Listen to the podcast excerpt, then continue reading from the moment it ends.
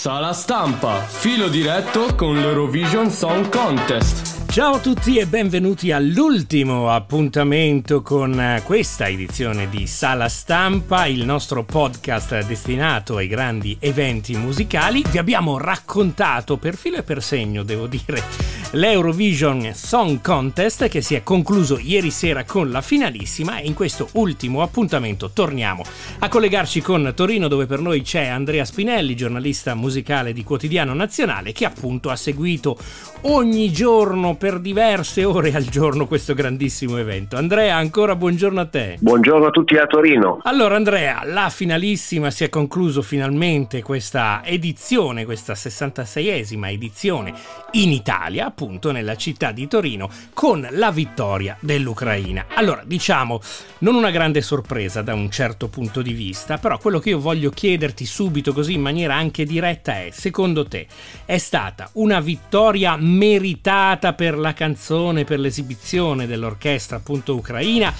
Oppure una vittoria che in qualche modo è stata pesantemente condizionata dalla situazione internazionale, dalla guerra e da tutto quello che sappiamo? Ma verrebbe da dire era già tutto previsto, è stata una vittoria dei sentimenti eh, più che della musica, però va bene così, va bene così perché tutto era già scritto prima, d'altronde il televoto è stato decisivo, il televoto è stato enorme, eh, era prevedibile sulla carta. Di questi 631 punti che ha preso la Calush Orchestra, oltre 400 vengono dal televoto e, que- e quando si è visto eh, quel tipo di televoto si è capito che non sarebbe stata storia, ma era, era evidente.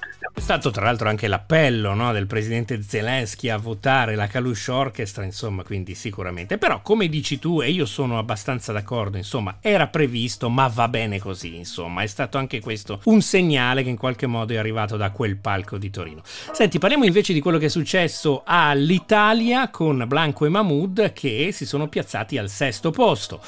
Ci si aspettava forse qualcosa di più o è una mia sensazione? Sì, ci si aspettava sicuramente qualcosa di più, ci si aspettava anche nel 2017 da Gabbani qualcosa di più del sesto posto, le cose vanno così, c'è un gioco di, di, di, di giurie, c'è un gioco di pubblico, diciamo che le giurie alcune sono state generose, altre molto meno, non c'è stato quel movimento diciamo, che si è visto l'anno scorso, ma che si era visto anche con eh, Mahmood nel 2019, quindi le giurie eh, sono, sono orientate su altro e il televoto non è stato così eh, come dire, irresistibile. È anche vero che sul televoto bisogna eh, dire che ci sono stati alcuni paesi che sorprendentemente hanno preso moltissimo dal televoto e quindi hanno dragato molti punti che poi non sono potuti andare agli altri. Parlo soprattutto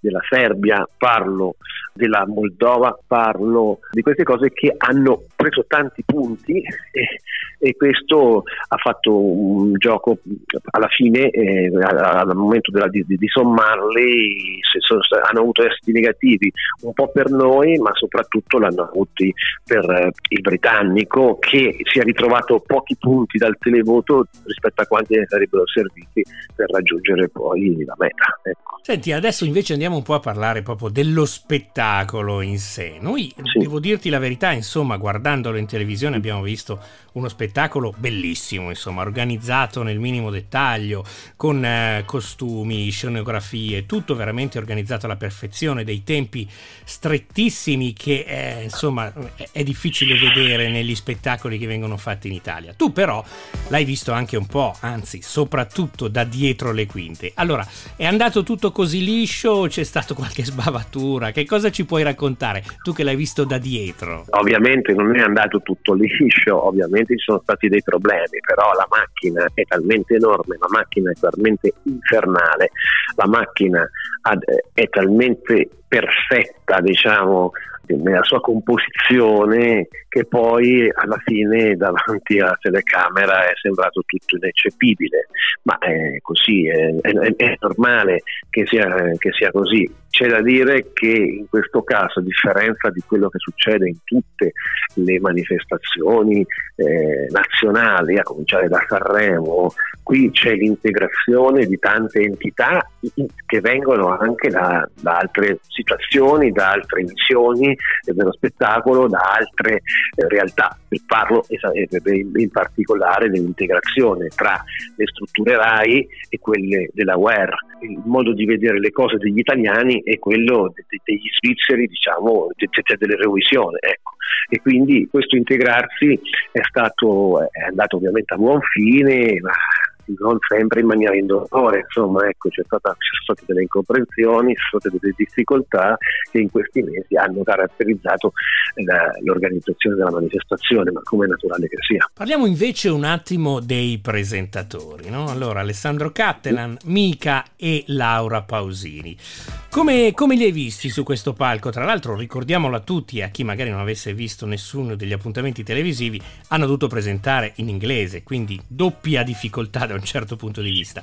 Ma in generale la loro prestazione com'è stata secondo te Andrea? Ma la presentazione secondo me è stata buona, è stata buona eh, perché ricordiamoci che era molto molto difficile possiamo anche dire che ti porto un, un esempio proprio per quelle difficoltà eh, organizzative che magari ci sono state di cui, cioè, di cui abbiamo accennato prima insomma, per esempio spesso e volentieri il gobbo vicino al palco non ha funzionato, quindi il presentatore doveva andare a memoria. Certe volte ci sono state delle difficoltà di cambi, di cambi d'abito, eccetera, e quindi si è dovuto insomma un po' improvvisare, eccetera. Quindi è stata una macchina estremamente complessa. Tenete conto che per ogni diretta TV c'erano tre prove generali identiche in, in tutto e per tutto alla prova che noi vedevamo poi in televisione. È chiaro che tutto questo, allora, 12 appuntamenti di quella entità ovviamente eh, avrebbero lavorato chiunque, quindi sono,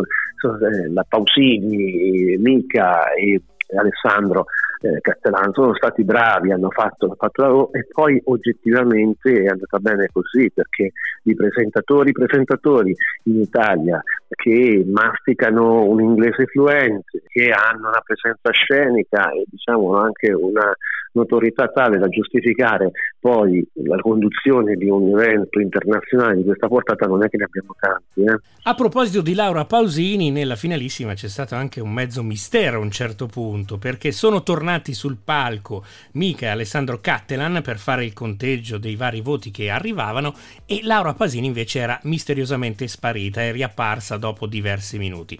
Tu che eri lì dietro, Andrea, sicuramente ci sai dire che cosa è successo. Ma guarda, si è parlato di un calo di pressione della Pausini che è arrivata in fondo, ovviamente esausta.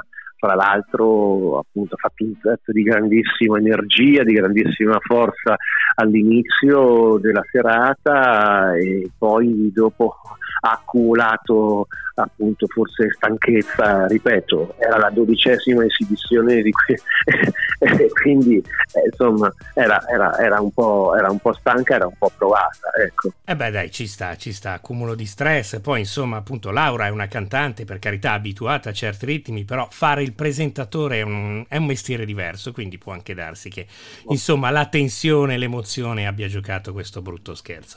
Senti Andrea, ultima domanda prima di salutarci, io vorrei che tu mm. ci... Eh, facessi un po' un bilancio finale, anche esprimendo un voto, se vuoi, di questa manifestazione, considerando un po' tutti gli aspetti, tutto quello che hai visto di buono, tutto quello che hai visto di migliorabile e tutto quello che hai visto che invece non ha funzionato come avrebbe dovuto. Ma io penso che l'Italia si sia meritata questo Eurovision, l'Italia con questa edizione torinese è tornata nel circuito dell'Eurovision, c'è tornato il telespettatore italiano che ha guardato con grandissima curiosità e con grandissima determinazione diciamo, in questa manifestazione. Fino a ieri era un oggetto misterioso per tanti, direi per un'intera generazione di ragazzi, perché comunque sia, ricordiamoci che 15 anni, 14 anni di stop dell'Eurovision in Italia hanno segnato veramente una generazione e quindi io penso che questo sia il dato più importante. L'Italia è tornata nell'Eurovision, adesso ragiona in termini eh, di Eurovision eh, e quindi è stato importante sotto questo aspetto. Guarda Giancarlo, mi ha colpito il fatto che in sala stampa, durante l'esibizione di Ioa Cinquetti, a scattare in piedi e ad applaudire alla fine del pezzo siano stati i colleghi stranieri più che quelli italiani. E questo sta a significare che la canzone europea è vissuta con maggior affetto all'estero che in Italia. Noi siamo troppo ripiegati forse su noi stessi e perdiamo di vista il valore che ha invece in Europa la nostra musica. E questo qui è stato è una cosa abbastanza singolare, mentre gli altri anche dopo tutto questo tempo, ricordiamo la che quella che la 5 del 64, va bene, invece conservano una memoria cara di quello che diciamo ha fatto la storia. Ecco, questo, questo, questo è quanto. Eh questo mi sembra un ottimo punto di vista per concludere questa nostra serie di appuntamenti. Allora, grazie davvero ad Andrea Spinelli che ovviamente oltre a fare questi collegamenti con noi che duravano pochi minuti, in realtà ha fatto un sacco di altre cose, ha scritto articoli, ha parlato con eh, i protagonisti, li ha intervistati, quindi insomma sappiamo che anche per te è stata dura e ti lasciamo andare a godere del meritato riposo, Andrea. Grazie davvero mm-hmm. e eh, ci risentiamo al prossimo appuntamento con Sala Stampa. Grazie a voi, a presto. Sala Stampa, filo diretto con l'Eurovision Song Contest.